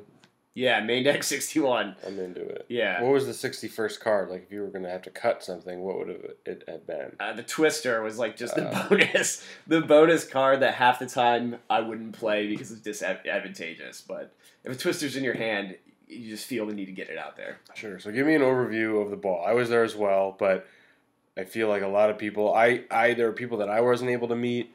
There were people that probably had different experiences. Each person probably, you know, it was just different for each person. Yeah. Because I didn't drink too much just because I didn't want to spend the money. But at the same time, we went out afterwards and Don was buying Manhattans. He bought like, we walked to a bar that was supposed to be close, and it ended up being like 4 city blocks. And then Don was just buying up Manhattans. Like he came out with a tray of like 8 Manhattans for people and was just giving them out because he wanted to make sure that everyone had a drink. Nice. But so what did you take away? Like your initial thoughts are like getting there and like what did that entail? Yeah. Okay. So a brief rundown. First, big shout out to Bob. And Jaco, who put the event together. Yeah, they really busted their ass. The event was awesome. Bob's I think his Instagram is Non-Basic Bob. Is that right? I think it's just Non-Basic Land. Non-Basic Land. Let's pull this shit up. I don't know. So Bob and then really went through and went out and did all kinds of cool stuff for this event. Got a trophy. Got patches for everybody. Patches were dope. He wanted to make enamel pins because me and him were talking about it. Yeah. And I was like, dude, enamel pins are expensive. Yeah. As sick as those would be, they're like $5 more per item than a patch. Yeah. And when there's 58 players, it's a lot. It's just expensive. And the last thing we want to do is start charging people for things because we would rather donate all the money. Yeah. So they raised almost $1,000, I think, for Chicago Public Library Foundation. Foundation. And it was awesome. So people came from all over the country for this event. And it's Non-Basic Land. So Non-Basic Land. All right, so Bob's Non-Basic Land Instagram account, follow that. Yeah, you can go yell at Bob on there. So he did a great job pulling that together. Plus all the normal prize support of like all kinds of old school cards signed by all the players and stamped. They had a badass stamp when they stamped Bob each card with old school players ball. So that was awesome. And a whole shit ton of Lords of the Pit came out, and then folks from all over the place. And I'm going to say this, Matt Moss, if you're listening, you're the only one that forgot their cut. So I think you need to buy everyone. Get it together, Moss. Yeah, and you just moved to the city, so whatever, but damn. So before the event, I actually met up with Shane, and shout out to Shane real quick, because he's one of the guys who got me both into the vintage scene and the old school scene here. He's like the nicest dude in the Chicago Eternal Magic scene, and got me kind of linked in with all you guys. Mm-hmm. Shout out, he loaned me 2 Beta Psionic Blasts for my deck, so it looked good. So I met up with Shane beforehand. We got some coffee, played about 10 rounds of vintage, and then trying to maximize the amount of magic as always in these days. Well, we had in the morning me, Matt, Steven, and then some of the other people from out of town came, and I'm sorry that I'm blanking on your names right now, but we all got breakfast. Myth was there as well. Yeah. But we had like 8 people, and like we were like, oh, let's play some Magic, and then it was just like it's too crowded. Too many. Yeah. The breakfast is great, but it was just like, and then I was like, you know what? I just don't want to play Magic because I'm gonna be playing it for the next 6 hours. So, so I figured that 6 rounds of Magic was not gonna be enough, so we jammed some vintage, and then got some food, knowing that I was going to have to soak up a good amount of booze. Mm-hmm. So then we showed up at the venue, and as we walk up to the venue, there's like 40 dudes hanging outside, right? Out of Revolution Tap Room. Ben's got his top hat on. We look like a bunch of idiots. Yeah, dude. So, shout to Shaman. Not idiots, but we just look like just a bunch of just dudes. Yeah, quite the show out there, like waiting for the brewery to open up. There's dudes in full suits with gator skin shoes on. Yes. Everybody with their Lord of the Pit vests on. It was quite the scene. It was good. And there's a lot of good reunions going on. And also meeting a lot of new cool folks from all over the place. Yeah, I mean, we had people from Maine, California. The 2 brothers from south of Nashville came. Texas. Yeah, dude from Texas came. Kurt drove all the way up from Texas. Bunch of guys from Michigan. And Ohio. Yeah, I mean it was just all over the place. Yeah. I listed all the states on my Instagram, and then someone was like, "Oh, there was like 2 more people that would come from other states," and I was like, "Yeah." It was. I mean, that's the 2nd largest tournament in the United States for old school. Yeah, it's awesome. Yeah, I mean, and then like Eternal Weekend is like it's Eternal Weekend, but like not counting that, like this, it was huge. Yeah, which was awesome. Yeah, it was great. Like this is the kind of Magic that I like to play, where everybody's there to just have a good time, hang out, drink beer if that's your thing, you know, and So we get into Revolution Tap Room. They got all these big tables lined up, set aside for us. There was plenty of space. There were table numbers and everything. Bob had everything like lined up for the event. Started close on time, and we started jamming. And in between rounds, people were trading cars, buying beer. It was great. It was a really good time. Yeah. So give me a rundown on then. So you played the new deck you just built, right? Yeah. So I played Rug Tempo Zoo. Okay. And it treated you pretty well. You got second place with a 61 card special. Yeah, the luck was strong that day. So what was the list? Just go down. I guess we'll post the picture in the show notes. I'll get that to Gordon so he can hook it up. But let's go through what you're playing. Sure. Yeah, I'll run through here. Starting with the mana base: 4 Taiga, 4 Volcanic Island Library, 3 Tropical Islands, which I oftentimes was short on green mana. With this deck, but 2 Mishra's Factories. The 4 Tigers as well. Yeah, even with the 4 Tigers, that was usually my stuck point was green mana. The 4 Strip Mine, 2 Basic Island, which I did not like at all, but I didn't see Blood Moons. That might be why I didn't like it. The on color Moxin, Lotus, Soul Ring, Chaos Orb, Regrowth, 4 Serendib, 4 Curdape, 3 Urnum, 2 Pixies. Those are the creatures. Ancestral Recall, Time Walk, Time Twister, 2 Sylvan Library, 4 Bolt, 2 Chain Lightning, 2 Psionic Blast, 2 Shatter, and the Counterspell Suite, which I think is a little different than a lot of rug lists. 1 Mana Drain, 2 Power Sink, and 4 Counterspell. 3 Counterspell. And those are 61 cards. And the sideboard was 3 Energy Flux, 2 Blue Elemental Blast, 3 Rebs, 2 Control Magic, which there was only one instance that they were useful, and they were fucking awesome. 1 Earthquake, Shatter, Tranquility, and 2 Dervish. And then the Control Magics, were they against Ben? Yeah, yeah. So we'll get there in like the brief like rundown. But yeah, it was against Sean and Ben. It was the highlight of my day. So yeah, all right. So that's the deck. Yep. Well, not the deck, but your deck. Yep. So then yeah, let's get a quickish rundown on your matches. Yeah. So there was 6 rounds of Swiss. And I ended up going 6-0, only dropping 1 game. And a lot of that was I had a lot of really strong opening 7s, and the deck was just very strong against several of the matchups. There seemed to be a lot of aggro. Dude, the aggro was everywhere. Everywhere, especially at the top tables, it's always almost all aggro. And then my Geddon list just didn't do it. And there's several. Them. There was I saw a good amount of like Geddon lists. Some were lower to the ground than yours with Savannah Lions. And I play 3 Savannah. Oh, do you really? Okay. I got hosed. Yeah, Blood Moon just wrecked me. Yeah, it was not good. Blood Moon before your birds got down. Yeah, it was not good. Well, I mean, that's the thing though. Like, if I'm getting Blood Moon, my birds are gonna die to a bolt anyway. So yeah. So one thing with all the aggro that's interesting. So there's this somewhat over emotional debate over 4 Strip Mine versus 1 Strip Mine, right? That people get into in the metagame. But I just wanted to put my 2 cents into this. Sure. Yeah. So I was playing a 4 Strip Mine deck, as were a lot of the top tables here. But when you look at the top 8 or whatever, and you're like, oh, it's all aggro. Well, there's 0 copies of the deck in the room. It's not because the deck isn't good. This was generally a choice. With the deck, I tried to tally up my stats of like actual old school events. I was 22 and 10, which is pretty decent for like a mediocre player like me with a list. So playing 1 Strip Mine in a 4 Strip Mine meta. So the deck is very, very strong in the meta. I think a lot of it has to do with personal choice, especially in the Chicago scene. A lot of people just don't like playing the deck. So I think the data is not all that useful. I would probably like to jam it, but I'm just never going to be able to play it. And it would be a deck I wish I could put together once in a while and be like, hey, I'm going to try. I'm going to bring this tonight. I'm just going to play some games with it because it's not the same old thing that I play. Right. But it requires all like the blue duels and all that stuff. I'm not dealing with that. So. Yeah. So yes, that was my Strip Mine aside there. So okay. So in the Swiss, I opened up versus Myth, playing on a Workshop Control deck, and game 1 was very close. I was just like a turn ahead of his lock pieces and was able to ping him down and kind of grind out the game. And then game 2, he boarded in all kinds of sideboard hate. City in a Bottle, Sword Protection Red, all kinds of like terrible things. And didn't see any of it.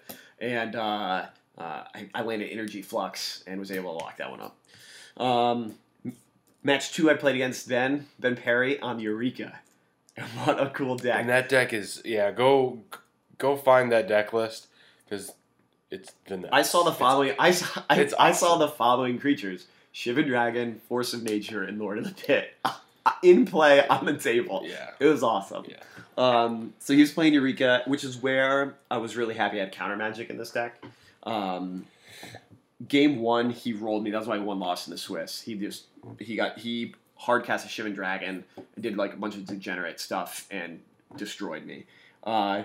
Game 2 was the highlight of my night, where he resolved a Eureka and put into play, I can't remember the sequencing here, but it ended up being 2 Force of Natures and 1 Lord of the Pit.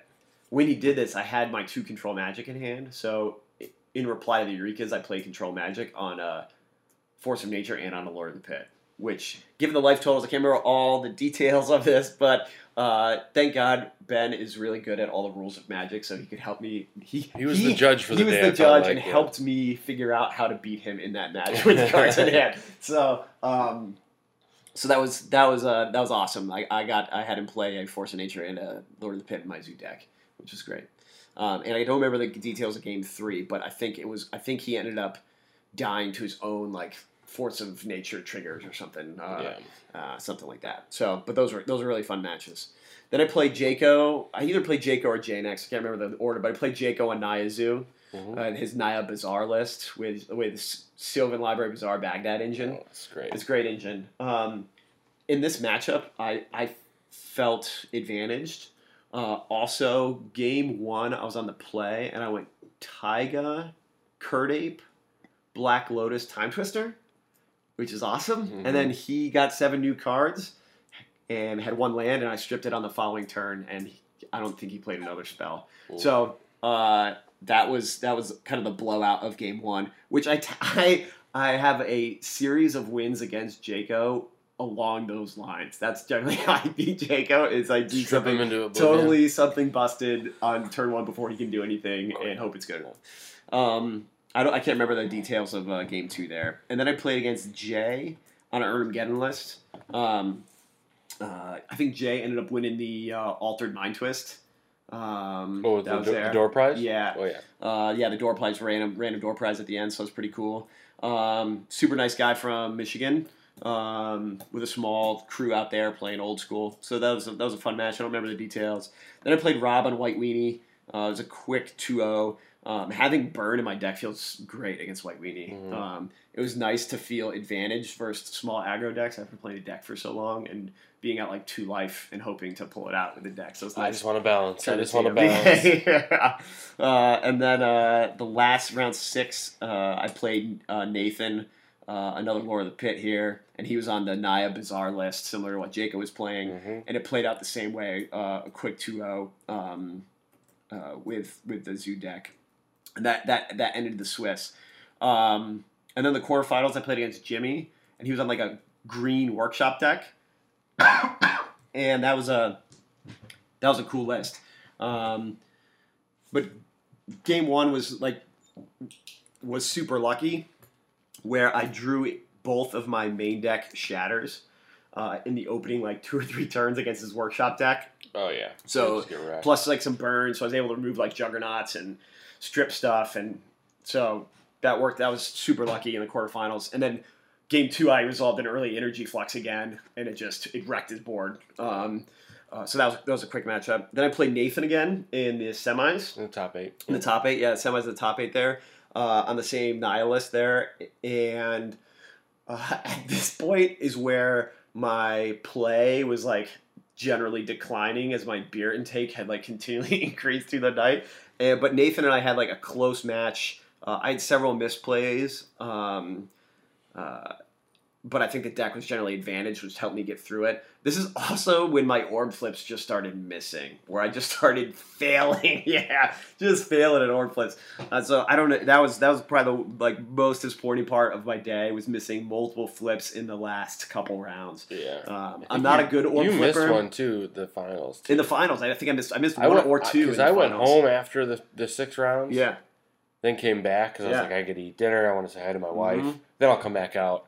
And then I saw you play a little bit. Yeah, I missed a brute. I took a super aggressive, tried to Castle over land, I think, in the finals and missed. And it just, I got steamrolled. That's all right. So I played Nathan in three games, and that was just fun playing. Nathan and I have played against each other a bunch, and that was just a fun match. And then the last round was lined up against Steve on a Earn 'Em Get 'Em list, and played three games. Was that Bant? Was he playing blue? Yeah, he was playing blue. Okay. But only, I don't know. I actually haven't looked at his list. The blue, I feel like it was pretty light. Like, there wasn't counter magic, I don't think. Usually it's just the power. Yeah, I think it was power. Maybe Serendibs. I think he might have been playing some Serendibs. Yeah, he had some dibs. So game one went exactly to the rug game plan. Like, played threats, denied mana, quick victory. It's like, okay, the deck is, like, doing its thing. Game two, I flooded really hard. Just had so much mana. And in the beginning, it was working out okay because he was on a mana denial plan early, and I just had a fistful of a land after a mulligan. And just, but I never found business. There was a couple misplays on my part throughout this as well, and Steve played super tight. And then in game three, it was back and forth. I got behind a mana development, but I eventually found my time twister. I was like, okay, this is my avenue back in this game. I was there when you cast the twister. Yeah, so I cast twister, and I found Lotus in my twister, along with like Earn'em. I got some sick altered Earn'ems. Made my whiteboard or shitty Earn'ems look cool. They're dope. Yeah. So I ended up instead playing like Strip Mine and a Serendib or something, and I never found green. I didn't find green mana for a long time. And can't remember the details. I remember later on it being a mistake. But then passing back the turn in classic time twister form, Steve played Lotus and Ancestral, and I was like, your time twister, your seven's better than mine. Yeah. So it was like a slow grinding game of him just continuing to gain advantage throughout the match. Yeah. So the tournament was super fun. All my opponents were like awesome, like just hanging out, laughing about all the ridiculous plays. Saw some super sweet decks. So it was fun. Cool. Yeah, and then I won a stick. So. Yeah. So I remember Jaco telling me about this because he was helping clean out a house of one of his friends, and he had a bunch of old pipes that I was looking at because I was like, I got a couple pipes because I smoke a pipe regularly, and I was like, what do you have?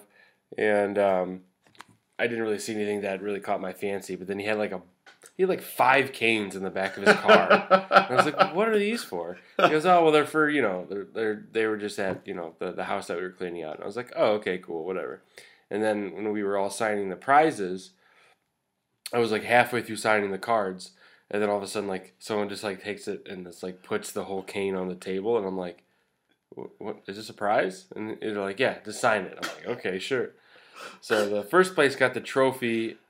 But I was like, I want the staff. Yeah, the staff is cool. Yeah, so there's a cool trophy, right? And then in an altered icy manipulator that had the symbol of the player's ball, right? Like a disco ball. Yeah, the disco ball. Yeah, so that was cool for first place. And then there's like a face of a wizard carved into the staff, right? So we all signed that too, but that was your prize, right? Yeah. And what card did you got the Maze of Ith? I got a Maze of Ith. Yeah, signed up Maze of Ith, which was cool because I actually didn't have a maze. So it's like, this is sweet. That's the best. Yeah, that's the best. But it's standard, so it was great. So I got it. I was like, look, this stick is ridiculous, right? And somebody's like, it came out of Jaco's car. I was like, great, sweet. So in standard fashion, there's a lot of awesome like off the wall prizes. Yeah, the prizes were cool. I donated a beta mountain because I have a bunch of them, and I was like, well, whatever. Like, yeah, because so we had someone bought like 40 dust to dusts. Yep. So basically, I think Shane did again. So if you didn't get top 16, you got a dust to dust or a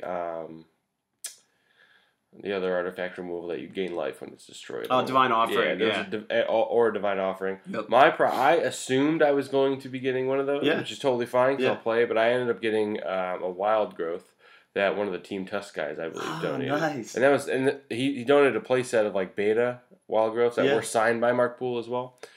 I'll probably never play it, but it's still cool to have. Cool, it's good to keep in the binder and to reminisce. It kind of captures the spirit of old school, the prize structure, where you donate prizes And the way that I enjoy the way here, where you donate money to a good cause. Dom donated an old Legends legendary. Yeah, because it was 50 cents, and then like 2 weeks later, he was asking us about it. He goes, "Who got the legend?" And I was like, "I don't know." He's like, well, it's $50 now. He's like, "I want it back." With like 40 signatures on it. Yeah, I'm like, well, who gives a shit? Yeah. Like, no one's gonna spend $50 on it. It's like One I think the neat things about putting old school decks together are the aesthetics of putting your old cards together, whether the old revised cards you played with as a kid that you haven't looked at in 20 years, or if you got cool beta cards. So, I think another aspect is taking these cards that you've won, or I say won, that you just gotten at events, right? Because so many cards get given out. Yeah. And it reminds you of these events, the good times you had with your friends, et cetera, et cetera. So it's this neat, interesting, like memento that you can keep playing with as you go. Yeah. I really enjoy it, because I got an order of Leaper that finished out a playset that's all signed. I have a Curd Ape that's probably one of my favorite ones. Yeah. It just encompasses what the old school community is about, because if a shop is going to start doing events or whatever, if I can try to get out there, I'll go do an event. But I would rather just go jam at a bar and hang out. Yep. And I think that's what a lot of people. That's why it's kind of picking up steam, and it's just more popular than ever. And then I even saw out in Spain, there's 4 clubs now that are out in Spain that are playing in different areas. Yeah. So there's a Barcelona club, and then there's a couple other areas in Spain that have clubs. Yeah, I've seen some cool shit roll through on Instagram, the different social media accounts. Guys. They posted a really cool wanted photo with the old Llanowar for a tournament that's coming up. Yeah. And that was super cool. That's awesome. It's just a good time. Yeah. But I mean, do you have anything else to? So one thing like metagame wise that was interesting in this was, so I played, let's say, 9 rounds of old school, and against the 9 decks I faced, 8 were playing Sylvan Library. 8 of the 9 decks were playing, and I had it in my deck. I said this last episode, I think, with Gordon and Seb. It's the best green card, and it's one of the better cards in old school as well. It's awesome. It's the only card that'll let you. Without having fetches, not having any sort of shuffle ability besides Twister, it's the only card that's going to let you see multiple cards and manipulate what you're going to be drawing. Yeah, and I think that goes along. And the raw card advantage when you want it, especially when Swords to Plowshares are everywhere, you can just turn Swords to Plowshares into another card the next turn by drawing a bonus card. Mm-hmm. Sylvan Library, it's everywhere. It's a good card though. It's a great card. So that was one thing that I noticed just walking around the room. A lot of Sylvan Library. Yeah. And no JM Daytona. It's just too slow. I mean, but that's the thing though. With all the aggro that was there, JM Daytona wasn't going to be kind of bouncing around, because I'll even play Sylvan Libraries in my green red kind of Berserk aggro deck, and that's just because I want to find those pieces. Yeah.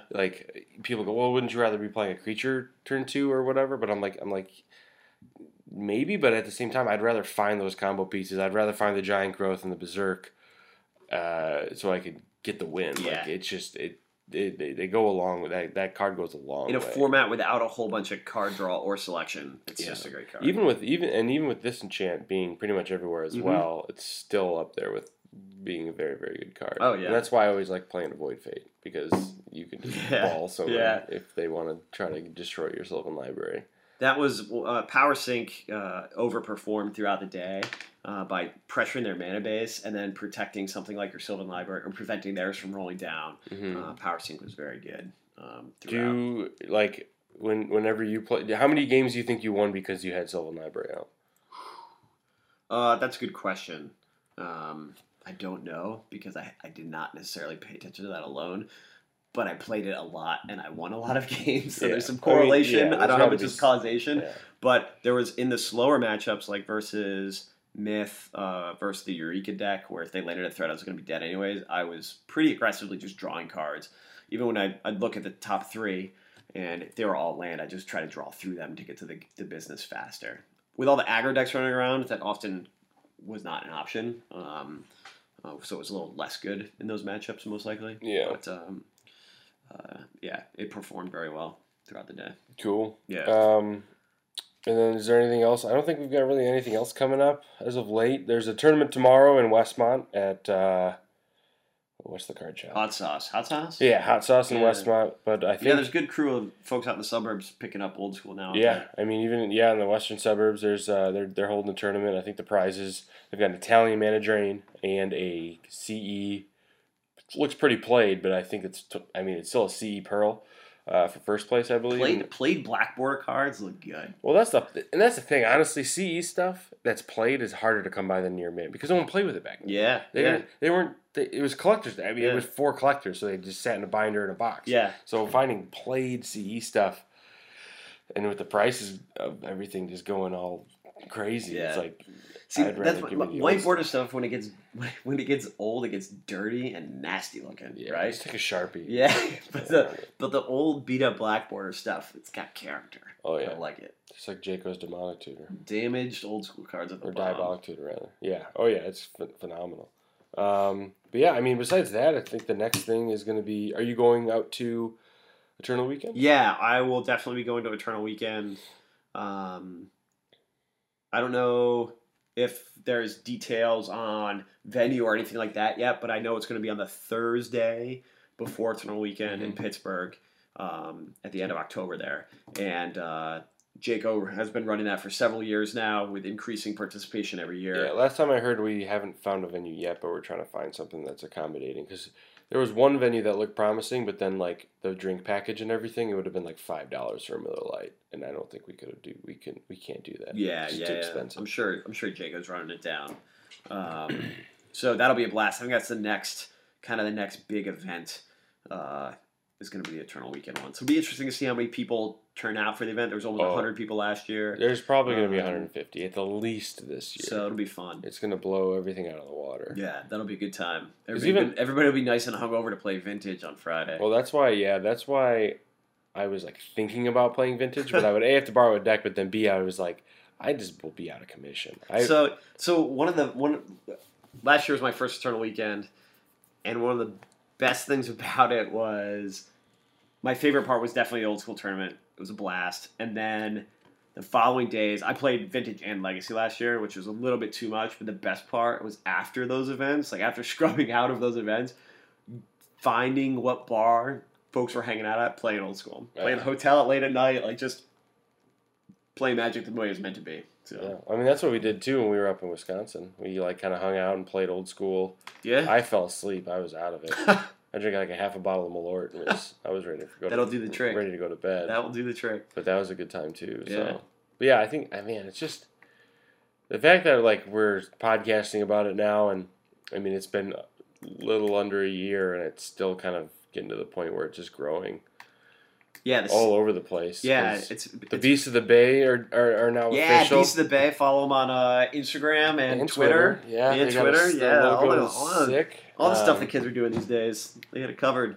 Because like even like I get random messages from people about like trying to like play old school or like how to start playing old school or wanting to join the Lords, and I'm like, this is it's kind of funny, not in like a bad way, just like how it just kind of snowballed into this giant thing of where, it's a good community. I enjoy kind of the regionalism of it, where there's these different playgroups with different styles. Competitiveness is what I kind of enjoy. I'm not too competitive. Yeah. But if there's going to be a bunch of bullshit competitiveness, I'm into it. Right. I will talk shit until I die. But usually I'm not going to be too. The friendly rivalries that have developed, and it's just neat to see different playgroups grow and build, and then meeting folks that you interact with online, in person at the larger events, has been great. Yeah, I'm very excited for Eternal Weekend and to see how many people come out. The hardest part, and I think because I tried to make an effort to meet different people, and say hello and see people at the Players Ball, but even 58 people, I maybe met half. Yeah, and like it was just hard. Busy, and like I had the Lupo brothers come up to me and we chit chatted for a little bit. They were super awesome. I'm glad they were finally able to come down. Are they part of the Michigan crew? Yeah, they post on. They're like in their garage smoking cigars and just drinking whiskey every weekend, playing Magic. The way it was meant to be. They're living the life. And cheers to them. It was good to to finally meet those guys in person, because you see so many people over like a social media aspect, and you don't really you feel like you get to know them, but once you actually like talk to them for even like 10 minutes, that helps and goes a long way. Yeah. So that was really nice to be able to meet people. But yeah, that if there's going to be 150 people at Eternal Weekend, I don't know, it's going to be nuts. It's going to be nuts. It's going to be nuts. It's going to be a stupid amount of people. Yeah. But yeah, I think that'll wrap it up. Cool. But yeah, thanks for taking the time, having a beer or two, and jamming a couple games tonight. Yeah, dude. Thanks, man. Thanks for having me. Appreciate it. Yeah. So that was the interview Grant did with Matt about going to the finals of the Old School Players Ball. And as we said before the interview, if you want to look at the deck lists from the Old School Player Ball, go to Eternal Central, which has all the deck list, which is a thing I do really appreciate. They photograph every deck, almost every deck. Mm-hmm. We've started to try that at the tournaments we do here in Stockholm, at least, and not only photographing the top 8 decks. Mm. It goes so-so, but I do love that they do it. You can see every deck, because it's beautiful to look at old school decks. And that is also the episode for this time. And therefore, I'm going to sign off as usual. I'm Gordon Anderson. I want you all to check out wakwak.se for looking at decks and seeing all the Flippin' Orbs episodes and things like that, and more content as well. You can sign up for our newsletter that is monthly, bi-monthly, which will give you all of the news that's happening. You can follow us on Instagram and Twitter and Facebook at WakWakMTG.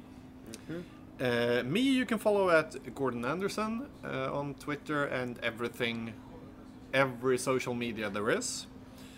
Seb, can they follow you anywhere? I can be for you anywhere. I'm at MTG Seb Celia at mostly Instagram. Yeah, I have a Twitter account that's Seb Celia as well, but I mostly use Instagram. Yeah, Instagram MTG Seb Celia, and they can also find Grant at a couple of places. Where can they find you, Grant? I'm on Instagram, Old Magic Musings, Twitter, Pit Lord Grant. And that's about it. There's a Lord of the Pit Instagram as well.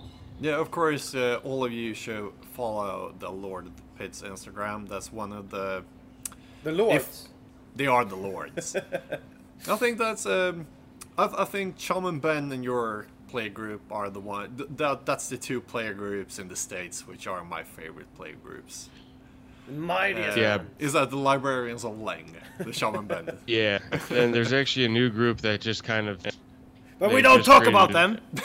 They just created an Instagram and a Twitter called the Beasts of the Bay. Oh yeah, the San Francisco guys. Yeah, so they finally they're going to have back patches or have a presence at Eternal Weekend, I'm hearing. Mm-hmm. Yeah, I like that they started to have an Instagram there. But that's where you find us. I hope you all enjoyed the episodes. I thank you, Grant and Seb, for joining me for this episode as well.